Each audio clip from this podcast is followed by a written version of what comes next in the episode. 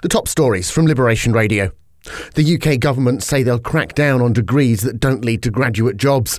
The PM says they'll force universities to limit the number of students on underperforming courses.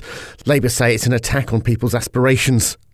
And an all electric airline will launch next year. EcoJet will fly 19 seater electric planes between Southampton and Edinburgh.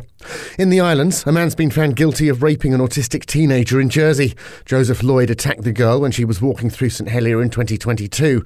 He's been remanded in custody and will be sentenced in October. They're planning floating accommodation pods in St Helier Marina. They'll have four berths, electricity and mains water. Ports of Jersey say a tender process to build them is underway. It might take a judicial review to remove eyesore pylons at La Grande Mare Golf Club. They were given planning permission last year. Development and planning say there's no right of appeal.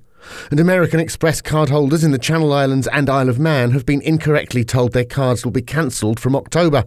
The Jersey Consumer Council say it's another example of credit card companies not understanding the relationship between the UK and Crown dependencies.